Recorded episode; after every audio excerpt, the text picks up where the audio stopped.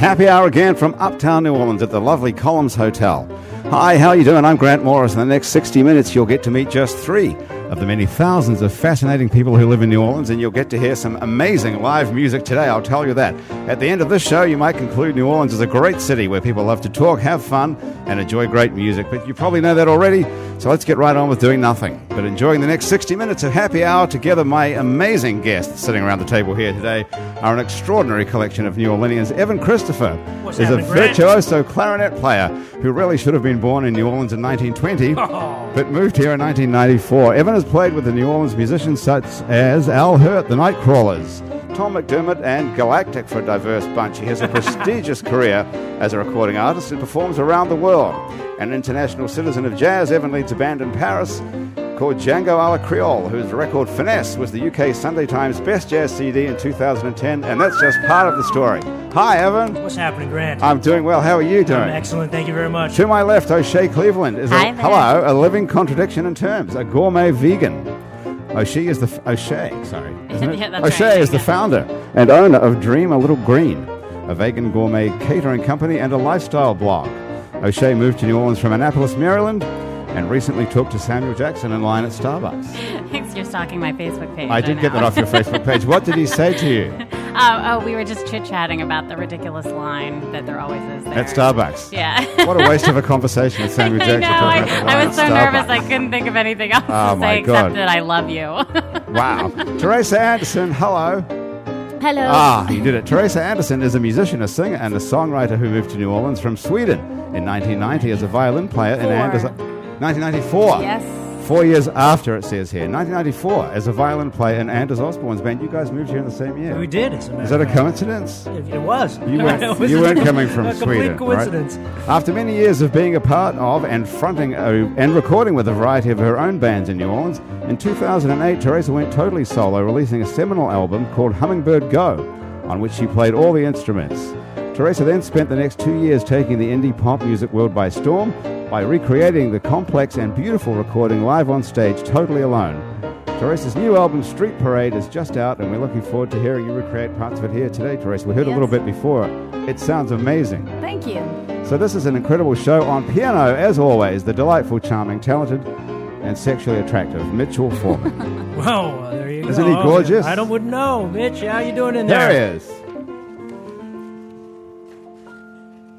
Ah, that's nice. Hi, Mitch. How are you? Hey, Grant, I'm well. How are you doing? Ah, sorry to interrupt you right before the final note.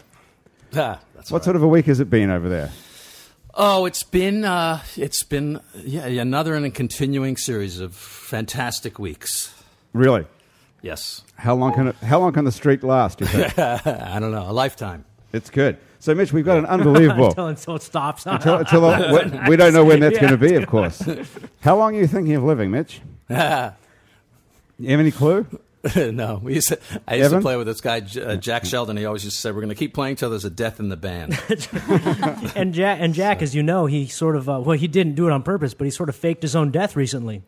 Yeah, I know. Oh, you know him. Jack's a buddy, sure. He recorded on one of my albums, and uh, he Oh, was always cool. very kind to me. But he uh, he had there was a Jack Sheldon in Arizona who Right, passed that away, died. and some musicians caught wind of it. I think it was Wayne Bergeron, on the trumpet player, and they caught wind of it, and they started spreading this horrible rumor that Jack Sheldon passed away, and it it sort of you know went around the circles. Everybody was just just, just so I know, I distraught, was- uh, only I to find right out that it must have been a different Jack Sheldon, and Jack was the rumors of Jack's death had been highly exaggerated. Did it hurt his career or help it? I, I wouldn't know how did it did it help or hurt.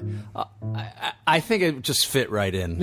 It's- it's- it He's, was- he wasn't looking too good last time I saw him playing. He's a trumpet. Do you know who Jack Sheldon is? You guys, he's a trumpet Sadly, player. Now, No. now, now, Teresa, people, people uh, my age know Jack Sheldon. How old are you? Because of I'm, well, I'm 42 now, but Well, we remember Junction. Jack Sheldon as being the voice of many of our favorite.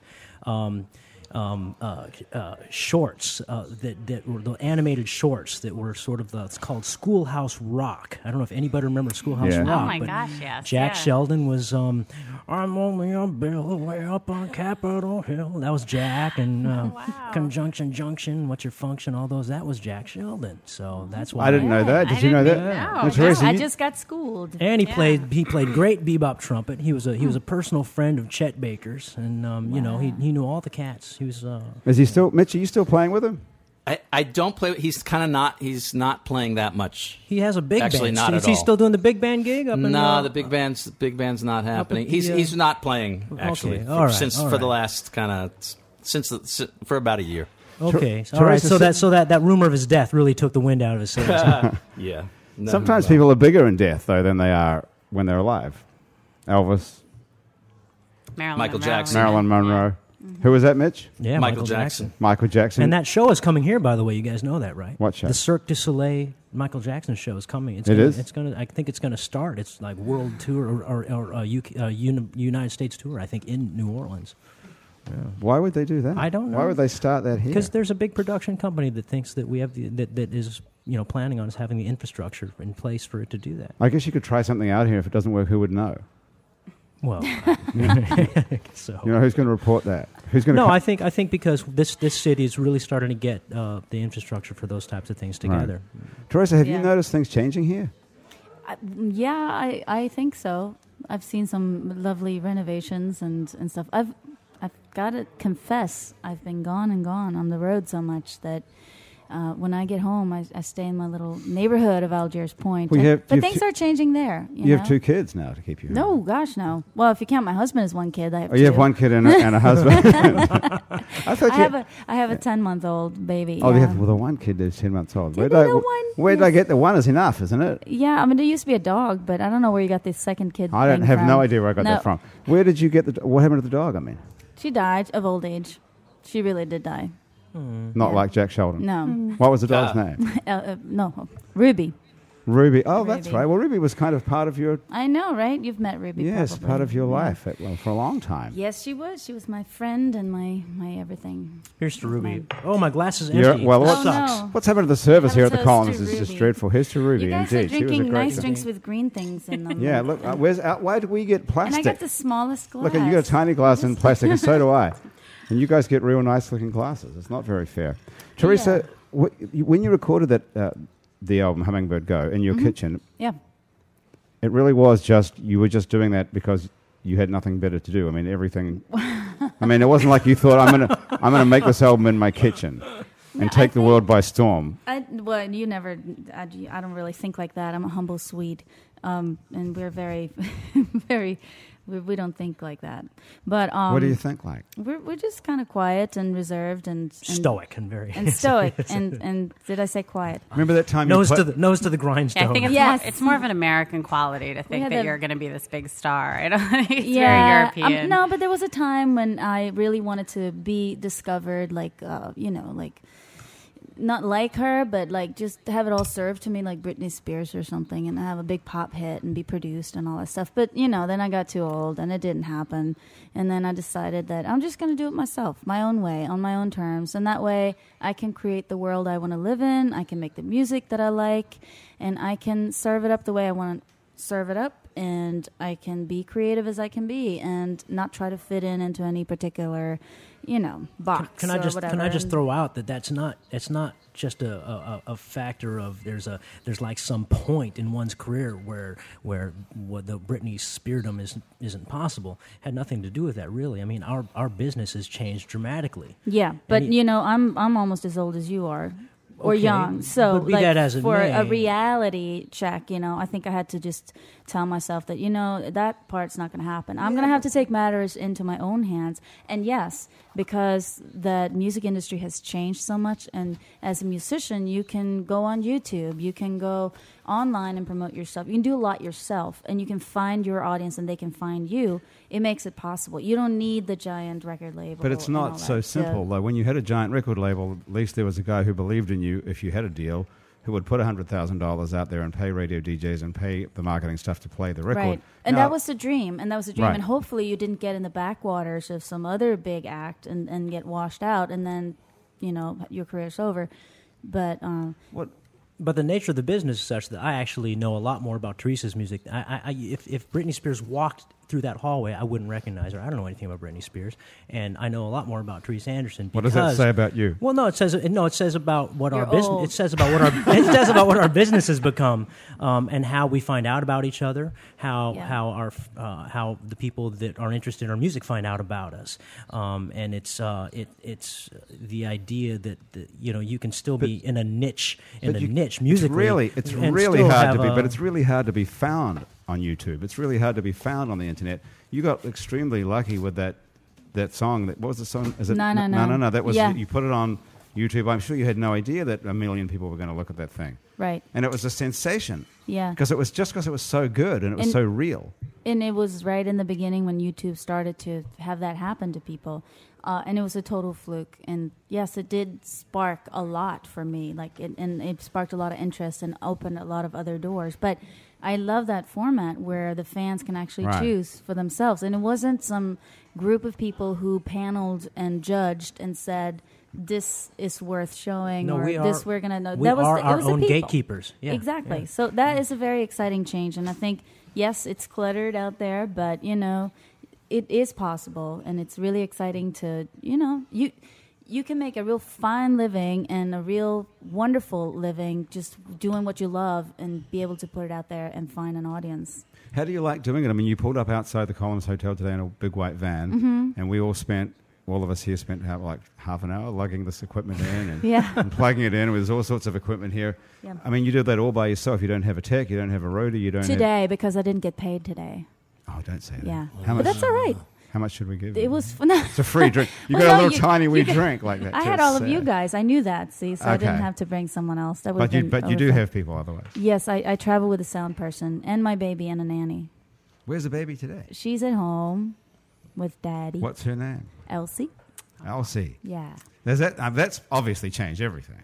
It has. I have to, uh, I'm, and I'm a little bit nervous because she's already, I counted, she's 10 months old. She's been on 18 flights already. Aww. We've been to Europe on, on a couple of tours already, and we're about to embark on our first and is United she a very States tour. stoic Swede? Also, is she very quiet on the flights? And She very- is, That's but awesome. she's starting to get a little wild and rambunctious. She likes to move around more, so it's it's you know harder work for me, but it's fun. She's a very good baby. But we're about to start our first U.S. tour, and it's a whole different ball game here because where I tour in Europe, you get in the car for three hours, you're at the next show. Hmm. Here, it's more like eight hours, so Yeah. I'm a little bit nervous about that, and mm-hmm. I'm hoping that we haven't taken too much on. and the food's worse. yeah, yeah, it's a little different, but the views are, are spectacular, and I'm very excited about seeing the country again. Who's going in the car? It's going to be my baby and the nanny, who's uh, also a fantastic musician and puppeteer. Uh, and then it's going to be my sound person, Cam, who's from Seattle. And that's it. That's it. Wow. And all the gear. That's It'll be full. Yeah.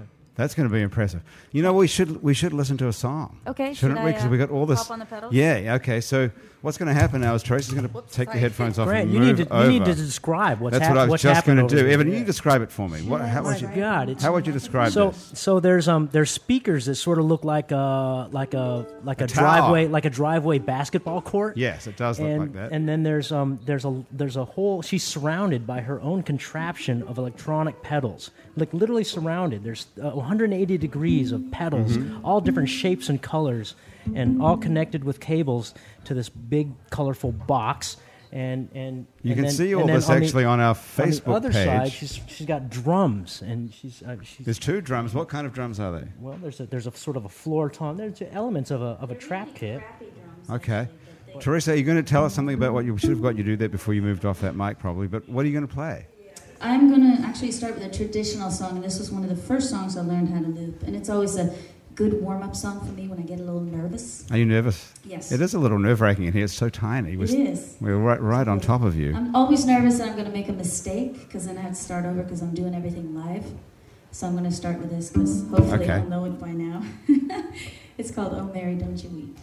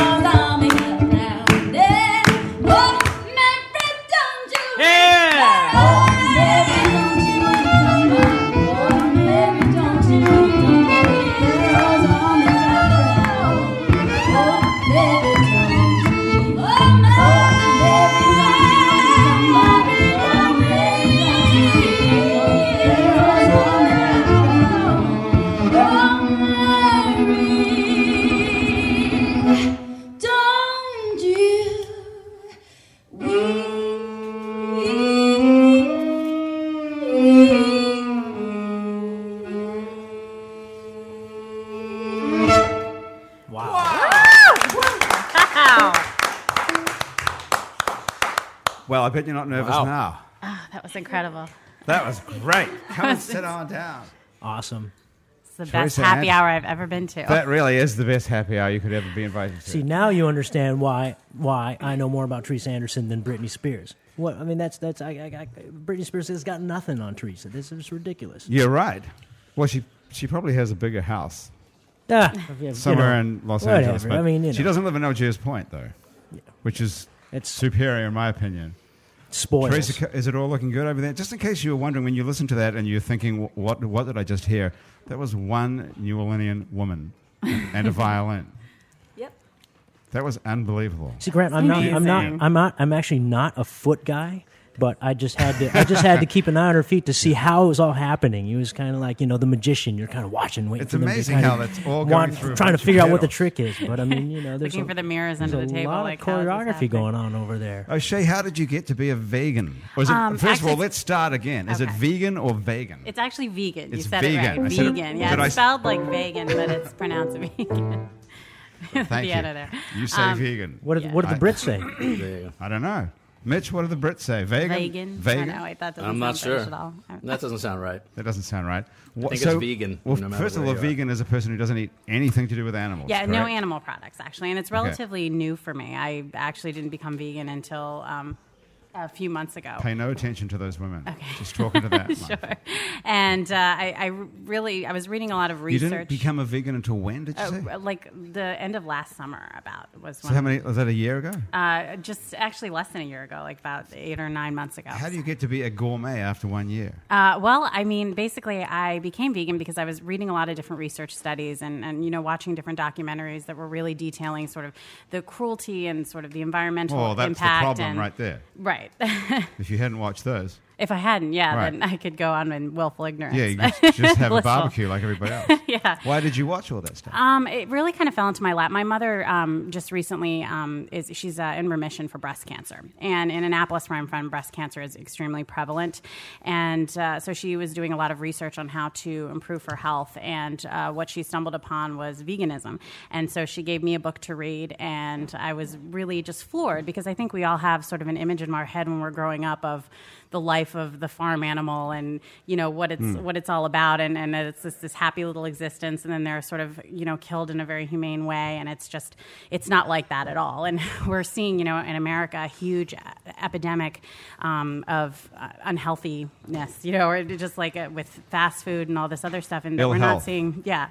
And we're not seeing in um, other countries. And so I, I really that right? felt like Really? oh well to, to a pretty significant degree in America I mean we can We're the unhealthiest country. um, well, I mean, I'm, I Worse than, like, probably have Kenya? industrialized, Western industrialized, or even just industrialized. I don't actually have the statistics I mean, and data eating on that, but eating nothing may be more make it maybe maybe more uh, uh, unhealthy than eating poorly. But but yeah, we, we have a we have a pretty documented reputation for eating poorly. There's and no question. and it's it's getting much worse than it is better. What is the definition of getting w- worse, or, or Well, is it uh, the prevalence of illness? Uh, yeah, illness, um, pr- pr- particularly preventable illness. Um, the number two cause of death in this country now comes. Well, actually, the number one and number two are from prevent. They're preventable illnesses.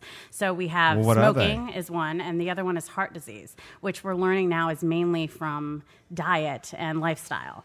And when we're you know kind of consuming these massive amounts of animal protein, sugar, um, you know, and all of this sort of broken down stuff that's not real food, um, and you know what they're kind of adding into all these things to make them extremely processed, it's actually causing a lot of health problems. Right. And so that's a, another huge component, and also the environment. You know, we're seeing all these elements now. Um, I'm from Maryland, and I've seen firsthand the pollution of the Chesapeake Bay that comes largely from farm runoffs. I mean, it's, That's it's really basically severe. from basically from what is that from? Like all those chickens they have. Chicken isn't it? farms and yeah, chicken and pigs. poo. Chicken yeah. shit is Chicken flying into the Chesapeake Bay. And, Pig Exactly, poo which- and cow poo. and what about the Mississippi River? It Is all comes to us. Filled with all sorts of It all garbage, comes to right? us. Yeah, it all comes yeah. down here, and we're drinking it, we're eating it, and it's and we're loving it. Yes, and, and so we're you know we're seeing just how much just what you're eating on a on a daily basis is contributing to all of these factors. Okay, factors. so what did you do before you read this book a year ago?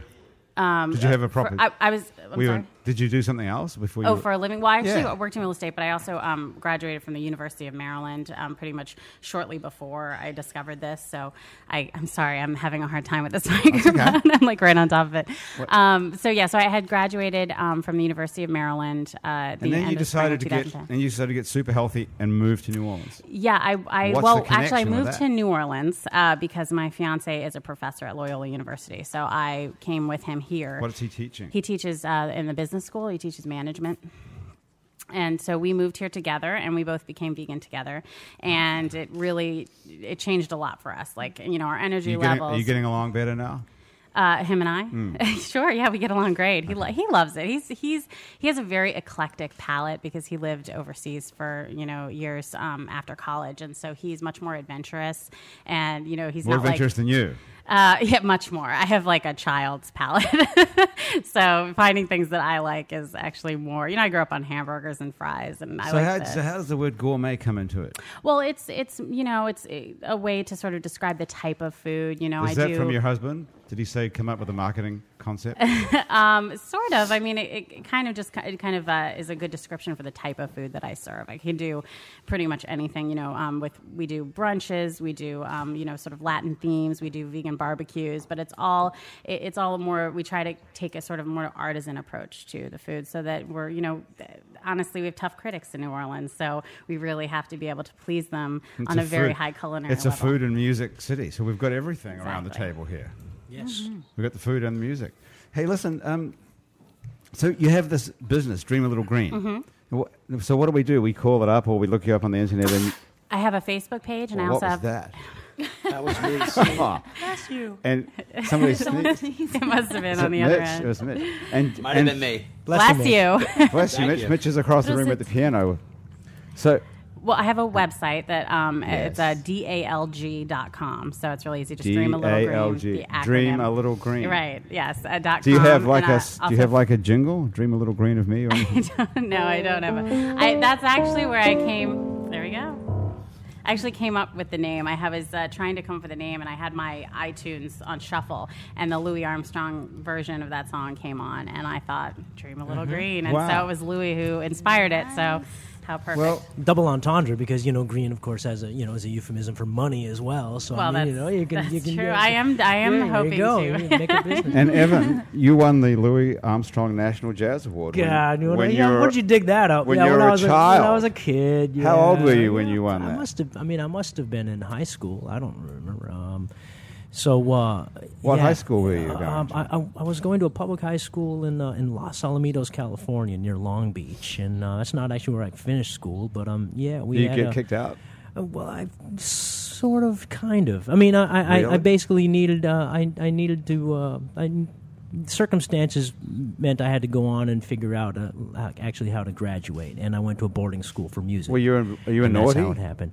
I was, um, I was a little bit stubborn. I wasn't buying into the whole uh, college Education track trip. at first, and um, and So they kicked uh, you out of school? well, you know, I mean, it's not getting, getting kicked out. I um, I, I, I actually spent basically basically here's what happened in public school. Even though I got this little Louis Armstrong award, I got my, my last semester was spent in um, you know, the dressing room practicing clarinet and saxophone Okay. at the expense of everything else. So you didn't go to class? And before I knew it, you know, I had I had I had ended up with a .8 uh, grade point average in my in my last semester, and I had to, For real? Is Yeah, that yeah. true? Yeah, so 0.8. 0.8, and then so that would be like, basically well, sort of like uh, retarded or yeah, something. yeah, but basically, Institutionalized. like, like Animal House, zero point eight. um, no, uh, and then I just I had the opportunity to. F- I was invited to go to a boarding school and finish, you know, finish high school, and that was a music school, and um, and then that kind of actually felt a little bit more natural, Right. Um, and and then and the rest is kind of the rest Did kind of itself out, but it was okay because I had started school really early. So I it didn't, it, I didn't, you know, it didn't. Really Did you matter. know that you were super talented when you were a little kid, when like 11 or something? No, I was actually that's that's a funny way to put it. I was actually I actually went to these music camps and music schools and things like that because I was I wanted somebody to tell me that I couldn't do this. I needed somebody to tell me that I couldn't You, do that this. you didn't, that you shouldn't be a that I shouldn't be a musician. Because it's a total waste of I, a life. I needed more people to that- tell me that. You thought that at 10 years old? Um, you thought you were going to waste your life away as a musician? Did you even know what a musician no, was? no, I didn't know. I didn't. I never even wanted to be a musician. It just sort of happened. What did you want to be? I, I didn't. I mean, I just wanted. I mean, I, I, I was enjoying. I was enjoying working on music. I didn't. I didn't have any um, aspir. I guess my I, my first career aspiration is I think taxidermist. I think that was, uh, was somewhere in there. I, I, I, I no, I, I, I don't know. I, I it, it was just something. Part of my scholarship when I when I got it, uh, I got a college scholarship, and part of my part of my scholarship was actually playing music gigs on, uh, for other parts of the school, other departments. You know, it was called work study, except instead of work study being you sit in an office and you and you, you, you know you do clerical work, they would send you out on these little gigs, and you'd go play a cocktail reception for the architecture department or something like that, and that was part of my work study. It always sounds so easy when someone tells you this, doesn't it? When you're sitting around a table and like someone can just get up and play a guitar and sing, or play a violin and sing like this, or they just tell you glibly in conversation, "Oh, I just went and played these little cocktail gigs with a, with my clarinet." Well, I- it's I'm like just saying- anyone can do it. Apparently, you just sort of you just sort of blow in one end and move your fingers up and down. And, okay, I will say it always did feel like that. It always did feel like that. To to spend hours to spend hours working on music has never felt like a burden to me. right. So you can just play. You just pick it up and play. And Teresa, you can just open your mouth and sing like an angel. Well, thank you. I, it um, takes work. It takes work Does too. it? I think, But a it never bit. but it never felt like work, right? That part of it necessarily. It never No, I think when I started doing more stuff like this, playing all these Mm-hmm. instruments, then all of a sudden I had to develop parts of myself. I had no idea. You know, I, I got aches and pains from that. I got to be I'm, honest. I'm getting aches and pains from all the marketing crap. How about yeah. you for that? Well, I ha- hired people for that, but for oh, I'm jealous.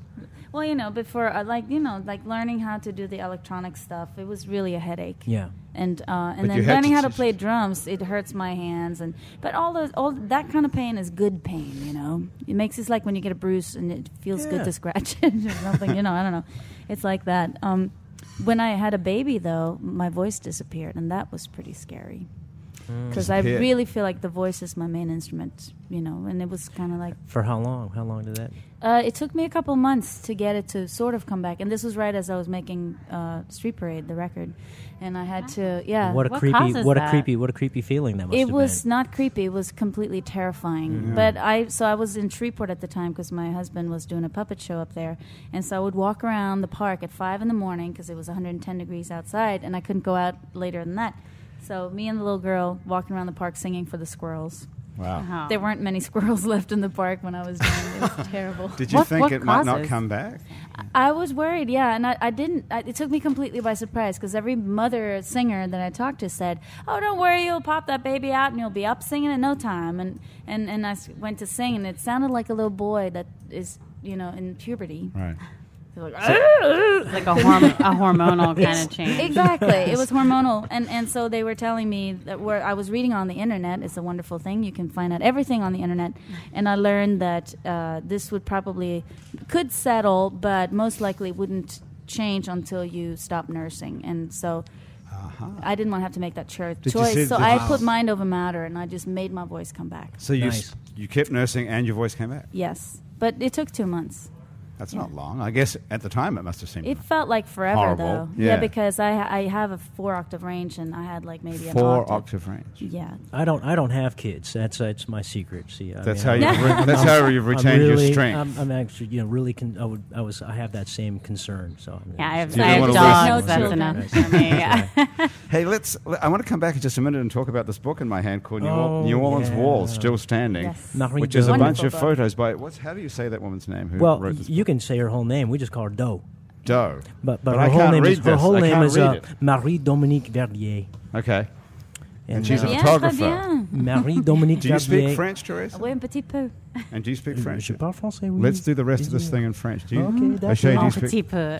I speak no French at all, so that'll be awesome. I can just go have a drink. Et donc Marie Dominique, elle est de mariée de. Okay, I'm sorry. She's the wife of a, of a musician, actually, uh, a, a, a, a friend of ours who used to perform. I don't know if anybody uh, in New Orleans remembers uh, Scott Kirby, who used to roll an upright piano out to Jackson Square and play, you know, ragtime piano Hmm. and play play pretty freaking good ragtime piano. He was great. He was great. What And happened so- to that piano? He He is rolled, great. he rolled it off to some other Yeah, state. he, well, they, they live in uh, they live in Sandpoint, Idaho, and um, Doesn't sound too exciting. and, and and Scott, he's pretty happy, just kind of chilling out. Mm-hmm. With he's got the kid, and he's uh, he's been painting a lot, and uh, he's you know he's he's he's you know he's got other talents. He's got So other you basically know everybody. No, no, no, I don't know everybody, but but Doe, but Marie Dominique Verdier, but Doe comes down. And she uh, and she uh, she's a photographer and she knows a lot of the musicians and she put this wonderful book together called New Orleans Walls. Well, let's take a look at the book in just a minute. First of all, talking of piano, Mitch Foreman's going to play us a song called It's called The Alley. "The Alley." The Alley. And I'm going to Okay. tell you. Is that are Tell you us are you are you in an alley? You sound I'm like not you're in an alley, alley. but I, I don't know why it's called the alley. And the thing is, I'm looking through this book where, because I never know what I'm going to play before it comes, Yeah. before the show, and I'm looking through this book, and three pages before the alley is "Walking in Memphis." Ah. So this this was by that guy. What was his name? Marc Cohn. I don't know if you remember him. Mm-hmm. Yeah. Remember him? So Okay. apparently, I, I must. I was living in New York, and I was almost going to play on "Walking in Memphis," and then he decided to play it on his own without me. And look what it did for him. So Okay, check it out. it's got nothing to do with "Walking in Memphis" except uh, time frame.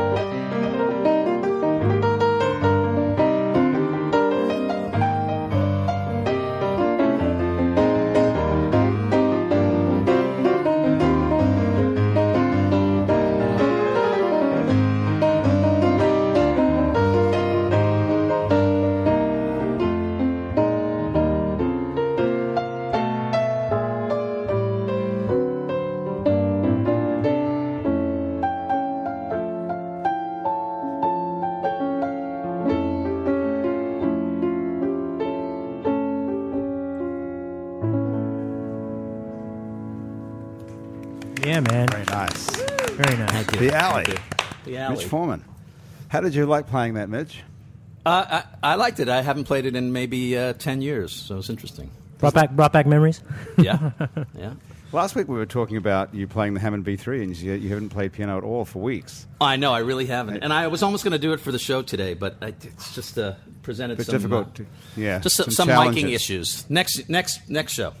Okay. Hey, listen, All we're sitting Hammonds. around here at the Columns Hotel. My three guests around the table are Evan Christopher, virtuoso clarinet player, and O'Shea Cleveland, virtuoso vegan, and Teresa Uh-huh. Andersson, virtuoso singer and multi instrumentalist. In a moment, we're going to actually have a listen to Evan and Teresa playing something together, which is totally unrehearsed. All right, we can do that. In the meantime, I just have to tell you a couple of uh, important items. One is that if you're listening to the show out, thank you, outside of New Orleans, you outside of New Orleans, and you're headed here, and you're looking for something to do, to book a hotel, or you want some activities to do while you're here, check in with our friends at NewOrleans.com, the official New Orleans travel site. The New Movement is an organization of comedians who, after two years of shows in bars, museums, parks, and wherever else they could, have opened a full time comedy theatre in the Marigny at 1919 Burgundy Street. They have shows from Thursday to Saturday. Everything's free or cheap. They have improv and sketch comedy classes. You can check it out on tnm dot, uh, tnmcomedy.com for more information. Also, you can check out Chris True and Tammy Nelson on True to the Game, New Orleans' first badass sports radio show right here on itsneworleans.com. Teresa's got up from the table, I see immediately already. And th- Mitch, that was the nicest piano playing you've played behind those ads ever. Thank you very much. So Teresa's standing up here counting, moving her hands around. Evan, what are you doing? So, well, I'm, I guess I'm, I'm drinking my martini, and I'm uh, I could announce the song, I suppose. Okay. So we said, you know, my, my specialty for a long time. It's only been recently that I've been inspired by um, creative musicians like well, like like Teresa to actually be doing some of my own music. Uh, uh, up until very recently, I never thought anybody would think it was interesting. So um, I, I've been mostly playing dead guy music, um, and um, this the the repertoire that I'm that I like the most, or uh, besides New Orleans music, is uh, is what some friends of mine and I have uh, have deemed uh, as a genre, Gotham folk. Gotham folk music would be uh, the um, the American Songbook. Cole Porter, Gershwin. What's the, conne- what's the connection between Gotham Irving folk? I would say Gotham folk would be Bob Dylan because he came from New York. And Oh no! Well, singer. Gotham, Gotham What folk. he's he's he, but he's a folk musician. This is Gotham. that's folk. why I thought Gotham this is folk Gotham folk music. I mean, you know, the folk music come, comes before Bob Dylan. Yeah, uh, folk music is you know this is this is this is early stuff. Why We're are you talking calling it Gotham? Twenties and thirties, because all these composers were busy in uh, busy in New York in the twenties and thirties, writing popular music. This is the Tin Pan Alley. Yeah, days? exactly. So uh, Irving Berlin was one of them, and this is uh, and I and I know that uh, Teresa does this one, and we talked about it briefly. It was uh, Irving Berlin song called "Blue Skies." Okay, let's do it.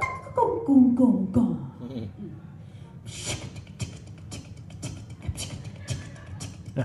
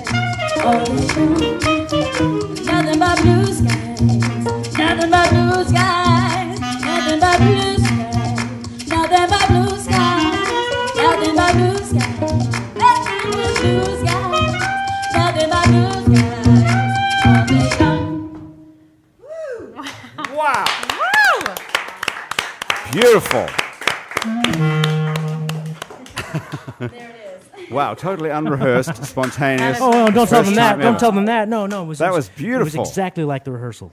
And ha- have you guys? exactly You like make the the clarinet so cool, I have to say. Well, O'Shea, I couldn't have put it any better. wow. It's funny Yeah. because you, when you hear the clarinet, mostly when you hear songs that clarinetists were famous for playing, they're scratchy.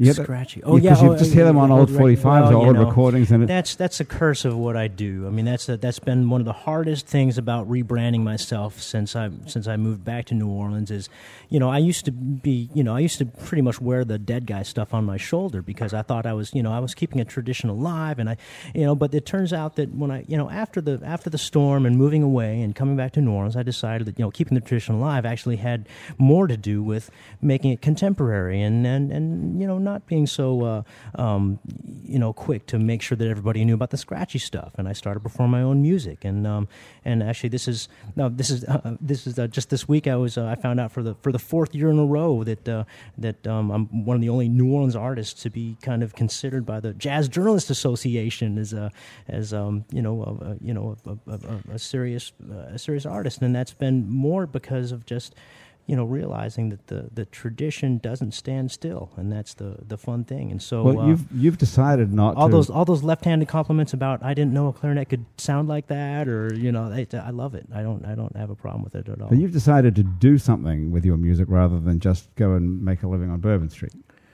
Well, no, hey, hey, we got we got lots of great musicians on Bourbon Street, and it's not it's not But you're not one of them. Well, no, I, I, I don't. I just it's too loud for me. Um, but that's that's just it's a it's a personal aesthetic. I, I mean, and it's not to say that you know that we we've got we have over four thousand people making music in New Orleans. Uh, that's practically one percent of our population, and they're all they're, everybody has everybody is sort of doing their thing. And I, I, I would I would never accuse anybody on Bourbon Street of, of certainly being being lazy.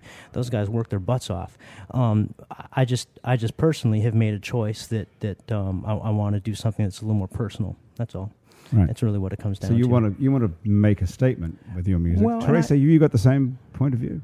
Yeah, I I definitely feel I'll feel tell you on that. I tell you, and I also recognize that your music changed dramatically after 2005. yes, After the storm, it did. I had uh, I had all my plans laid out. I was playing with a band, touring, doing that that trying to get the Britney thing happening, you know, um, and that didn't work out. So I I think when you stand to lose everything, for me that was not that I lost much really compared to some, but for me that really made me feel like if I'm going to be out there working my butt off, uh, you know, doing everything that it takes to to be a, a touring working musician and build your audience and you put a lot in to, to make that happen A lot of us did that reevaluation. Yeah, think. and I think for me, I felt like if I'm gonna put all that work in, I really want it to matter, and I really want to do what's truly in my heart.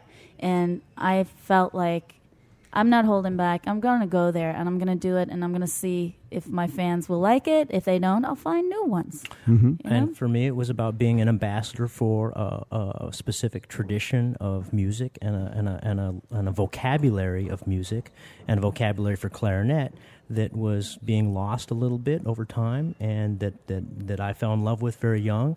And to be an ambassador for that and be able to take it to places. I mean, I mean, this year I'm gonna I'm gonna take this music to Somaliland. I'm gonna take it to Japan and and, and, and you know to all over UK and, and continental Europe. But I mean, the, actually, the Somaliland trip's really looking. It sounds exciting. Where do But you I mean, stay in the, uh, at the Somaliland? Well, I don't know. We haven't we haven't worked out all that out, and um, you know, What just, does Somaliland look like? well, Where is good, it? That's a, well, Somaliland is actually an independent part of Somalia. That's actually you know f- several hundred miles away from sort of the lawless coast of, of Somalia.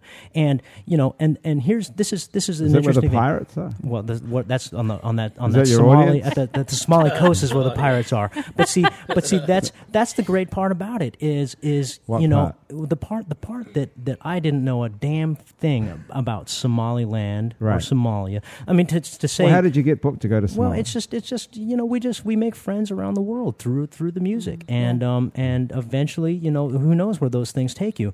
But but the fact that I knew nothing about Somaliland and Somalia, and I knew nothing about the musicians that came from there. I mean, I I will be doing a concert with the, one of the knew nothing- masters of the Somali lute, who you can actually see on YouTube, you and he's a recording this? monster.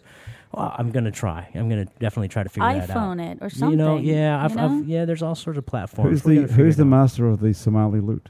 Um, his name is is unpronounceable by me at this point, and uh, after two martinis, and um, it has a We bunch can of look him it up, has, it has different var- variable spellings. But but that's what the music's supposed to do, and that's what um, and to represent a tradition that's the most unique. Uh, I mean, uh, in terms of in terms of what we have to offer as the United States as a as a as an ethnic tradition of music.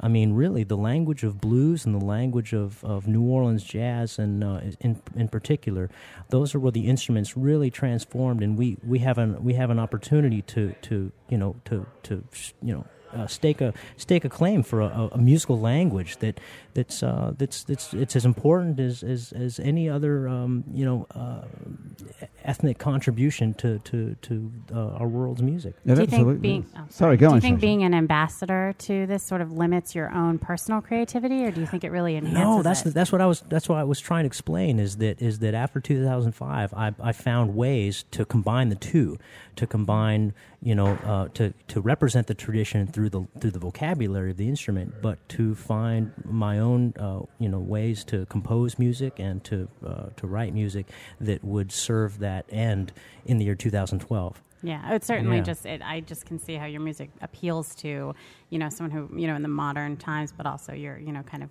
you know have oh, like a kickback. Oh, Well, that's the idea. And That's so that's the idea, and I, I- I'm sure Teresa can speak volumes on that too, because she comes from a background with a lot of different traditions as well, and and you know to try to combine combine her personal aesthetic with you know what she's adopted as her new cultural milieu, and combine that with where she came from. I mean, it's it's not a it's not a Teresa it's, has it's a- that it's a task, right? It's using a, a, very traditional instrument in a different way. exactly Like yeah using slides and things on the Yeah. violin and yeah. I feel like the violin is becoming cool again too. I feel like all those like traditional instruments that we had to play growing up have become kind of you know reintroduced themselves in a much more funky way, if you will. if you and can that's play, if you can play like this, Yeah, you can exactly. certainly. Teresa, we have to make you play another song. You want to play a song off the album, off Street Parade? I would love that. Yeah, yeah. Let's I would do love it that. before we run out of time. And then, if I don't Okay. mention this book, our producer Graham DePonte is going to kill me. So, so when we come back from this song, right. I'm going to have to discuss this book with you. these are Okay? the New Orleans Walls. New Orleans Walls. Yeah. It's called by Marie Dominique Verdier. Is that Verdier, Verdier? I can't even say it. Yes. So, Teresa, what are we going to listen to? We're gonna listen to. Um, well, actually, we're gonna do a short intro, just one time. Oh yeah, sure. Taking the tradition to the new. That's right. So And here's this a is uh, an old spiritual called "Just a Closer Walk with Thee," Mhm. and then my song is called. it's called "Fire's Gone." Okay. And on the on the record, I wrote Street Parade for um, for horns and drums and voice because it's it's inspired by the New Orleans Street Parade. That's why we have to Or start. That's why. Parade. That's why we're starting it off with the So- traditional, the traditional dirge of the New Orleans funeral. Yeah. Um, do you remember? Do you remember what key we're starting this in? Yeah. Well, it starts in the B flat. Okay. I think. I think that's right. If not,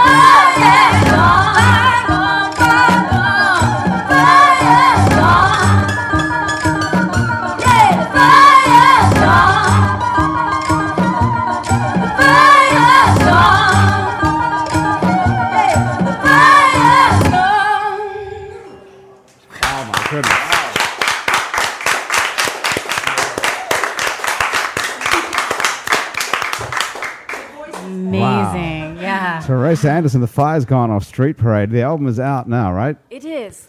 Wow, the fire doesn't sound like it's anything gone at all there. Grant, if anybody, it's a tease. if anybody in Radioland doesn't, you know, needs to uh, under uh, needs to know what's happening. Basically, nothing, nothing that she did was pre-recorded. Mm-hmm. She performed every element and use the technology to just integ- integrate it into the performance. But That everybody needs to, I've everybody needs to know that there was nothing, there was nothing pre-recorded. It's not like That was one person yeah. with a violin and a couple of drums and a bunch of pedals. Yeah. It's Thank you for uh, amazing. clarifying that. Yeah, well, no, it's Yes. important because they can't they can't see that. But I mean, uh, Yeah. you know, 'cause it- I mean, it could just. I mean, somebody could make backing tracks and have all Sure. that, but it's not. That's not. That's every, not as much fun. Every element was. You look like you're having fun. I've just never. I am, yeah, but I've- you know, it, you can probably tell I haven't played that song very long because all the details are new. So I'm thinking a lot while I'm playing, and then the goal is to not think and to just. Oh no, we like seeing you think. Oh yeah. It's exciting. It's exciting watching My you. toes are like, should they be over Yeah. to the left or to the right? Oh yeah, no, you've got you've got how many pedals are there here? Like I don't know, 20, 20 or something. A couple mixers, some drums, a bunch of cables. There's a lot of cables, a lot of stuff, but but it's just an amazing treat to be able to sit here and watch this. It's a way to see it, it. Is to be close. You can actually It's watch amazing. the feet. And you have that on. Is it? You can see that on YouTube. Some You of can, s- yeah. There is, there's tons and tons of videos from fans and, and official ones too. We did a really cool DVD at uh, Le Petit Theater in the French Quarter before it, Right. it closed down, and so that was a real special thing to be able to capture this show in particular. Yeah. You must love this. It looks like you're having so much fun, even I though it's obviously a lot of work sitting there. But you can you just like letting rip, and you've got no one else to to You know, worry I, about. I, it's, Encumber her. yes. it's humbling though because it, maybe back in the day I wasn't such a good band leader because I might yell at the drummer for not playing in time and stuff. But now I can't yell at You anybody. just got yourself to yell at. She's- I'm gonna I'm gonna get yelled at. Listen, while, while she's Evan, figuring everything out, there's in the back of her head, she's yelling at herself. It's great. Yeah. You know, I do have multiple people in there. Do yeah. you screaming? Pretty much. Who's Well, you know, when you when you play just yourself, you have to find different voices. Like we're talking Yeah, about sure. voices of the clarinet. I have to find different voices in all my instruments because otherwise it would get really, mm, you know, boring, and you'd hear the same sounds over and So over So when again. you're playing So- the drum part, you feel like you're a drummer. You feel like you have to do some. she has to go to drum. that. She has to go to that drummer, drummer, Right. tr- drummer, drummer Theresa part. space. Yeah, but it's more like when I'm singing. Before I started looping, I used to just sing in all the ranges at all times. But now I might choose. All right, I'm gonna stay low on this one, or I'm gonna just sing with That's know, or- nice. I got to think about just- that because clarinet has has more than three octaves of range too. And It's you got, tend it's to got a whole more a whole octave more than like the boring saxophone. Yeah, absolutely, it does. It So you- I learned that when I was writing for Yeah. Street Parade because I'd never written for horns, and I would Right. bring friends in. And Yeah. if you had been there, you would have I know. learned that I tried very I would have hard. been I like, just- Evan, I just try to wasn't play this part, and you would have said that clarinet doesn't go that low. Theresa was so nice to even call, but I was just I was overseas. I was Yeah, unfortunately. Well, you made You were up for lost time. You I in. Russia? Another time. No, I was in Germany. Germany. Oh, I was in Germany. Oh, it's close, Same right? thing. So listen, before we get out of here, I have to mention this book. Otherwise, Graham, Yes. Graham This just is an awesome never going to talk to me again. You guys are both in this book. It's called New Orleans Walls Still Standing. It's a book of photographs of people standing up against walls in New Orleans. That's right. So the And- still standing yes. part, because she's such a music fan, the still standing part's a double entendre. The still standing part doesn't even uh, refer to the walls as much as, as it refers to the enduring music scene. And even though Mm-hmm. So not these are all musicians no, no, or no, people it's- related to well, music in no, this book? Well, no, there's a lot of there's some sports figures, there's some um, there's some just New Orleans social uh, figures, Culinary but figures, there- yeah, but there's there's but it's um how it's did you basically both, how did you both get in it? it's basically uh, uh, definitely definitely everyone's related to the cultural workforce. We can say that. So Mm-hmm. she so she takes a photo of you up against a wall. In your case, Evan, here's this one of you standing up against like So a these sort of a wooden wall, y- and then she pr- prints a little story next. to it. Everybody got to choose their own story. They had free reign to, to So tell, you know, chose tell the whatever story you they wanted to tell. Yeah, we chose the story we wanted to tell. Why don't you just read this out, and then we, we can't stay here all day. But All right. Well, so I chose a story about is one. worth it. I used to visit one of my mentors, uh, the great uh, clarinetist Tony Scott, who was living in Rome, and um, and so my story is that I started hanging out with Tony Scott, the veteran bebop clarinet player, when he was 80. I went actually I went for his 80th birthday. Uh, one day, a few years after I met him, I was staying at his house near Rome, and I tried to cook lunch for him. I was very proud of myself because I thought I had made the perfect pasta, and he said, "Hmm, you like your pasta al dente, huh?" Yeah, Tony, what do you think? And he said, Well, mother, you know I only have one tooth. Anyway, that's, that's, my, that's my story. Very oh, good. And Teresa, your story in there, which is a bit longer, so I'm not going to make you read the whole thing. Oh, good. But you've got a photo. you've got a photo of yourself standing up against what sort of a? Where is that wall? It is, sort of it's a actually wooden here wall. behind uh, on one of the streets behind the Columns Hotel, and Okay. it's it's the uh, the it's a whole wall composed of boxes, wine boxes. Actually, Ah, and you're So holding you your head see like- where, where, wine. Mar- where Martin's wine cellar used Oh to yeah, be. that's right. Yeah. that makes sense. On Baronne, yeah. Yeah. Mhm. And you're telling the story in here about um, how you found the violin that you were just playing. This violin, yeah. Yeah, in a I junk found it store. in a junk store, and it was covered in, in dirt, and it looked like nothing. And I bought it not for the violin actually, but I bought it because of the bow, and I cleaned it off, and it turned out to be a wonderful violin that's been with me for years. And um, but uh, I love this book. There's so many great stories like that in here, and uh, and Marie Doe is such a wonderful spirit and a great photographer, and I love what she did So with what, this. what she's done, what she's done, the pieces are the pieces are art. They're not just portraits of us against walls, but they actually showed pic- she took pictures of the wall Mm-hmm. without us and then with us. So, but they're all they're all self-imposed. They're not they're not double exposures in the sense that she did anything with the computer. There's only one picture in the whole book that she had to use a computer to, to manipulate. Um, that was Fats Domino. But every every single other person is is uh, is a double exposure that she did on the spot, and so they're re- really artfully done. A lot of the walls don't exist. A few of the people in the book have passed away, but the um, the idea of New Orleans while Still Standing was a project that she wanted to do just to show the enduring spirit of the of the cultural uh, the cultural. I uh, think I think we New have to Orleans. get you your own radio show. Jack, do you guys agree with me? Yeah. Okay, Sure, yeah, Theresa? Yeah. Sounds agree? good. You're like you're like you're such a natural at this. No, we're talking about You're it. a- we're talking a talking raconteur. Believe me, the musicians are going to have their own radio show. It's only a matter of time because I mean, what when people when people want to know about the music in New Orleans, who do they ask? Theresa, did, I mean, when, when when people from Sweden want to know where to go hear music, do yeah, they, they ask they ask you. They ask me, and, And and, so people touring and traveling, being ambassadors of New Orleans everywhere. Believe me, it's coming. They ask how everyone's doing. And where do you tell them to go? Oh, I can't even start. That list is too long. We'll be here all night. but but trust me, now we know a vegan place where we can send them. Yeah. I mean, there you yes, please do. Dream a little green. Guys, thank you so much for joining me here on Happy Hour today. My guests sitting around the table at the Columns Hotel have been O'Shea Cleveland, Theresa Andersson, and Evan Christopher. Our show is produced by Melinda Hawes, Anush Karoon, Trish Kaufman, and Graham DePonte. Our associate producer and technical director is Chris Kehoe. Our music director is Yay. Christian Unruh. Yay! Our web designer and link to the real world is Cliff Brigden. Mitch Yay. Foreman is playing the piano Mitch. and wrote our theme song as well. If you'd like to be on our show and you can stay sober for about an hour, drop us a line at itsneworleans at gmail.com. Our show is recorded live at the Columns Hotel. You can check out our other happy hours and our other shows Out to Lunch with Peter Ricchiuti live from Commander's Palace, Mindset with psychiatrist Dr. Nick Pajic, and True to the Game with Chris True and Tammy Nelson, all at itsneworleans.com. You can keep up with us by liking It's New Orleans on Facebook, where you can see photos actually of today's show. And they're quite fascinating. You can follow us on Twitter and you can subscribe to our podcast on iTunes as well. Happy Hour is a production of INO Broadcasting for itsneworleans.com. For Mitch Foreman on piano, I'm Grant Morris. Thanks for joining me. We'll see you next time You're the man, Thank Grant. you. on Happy Hour. Thanks for having us.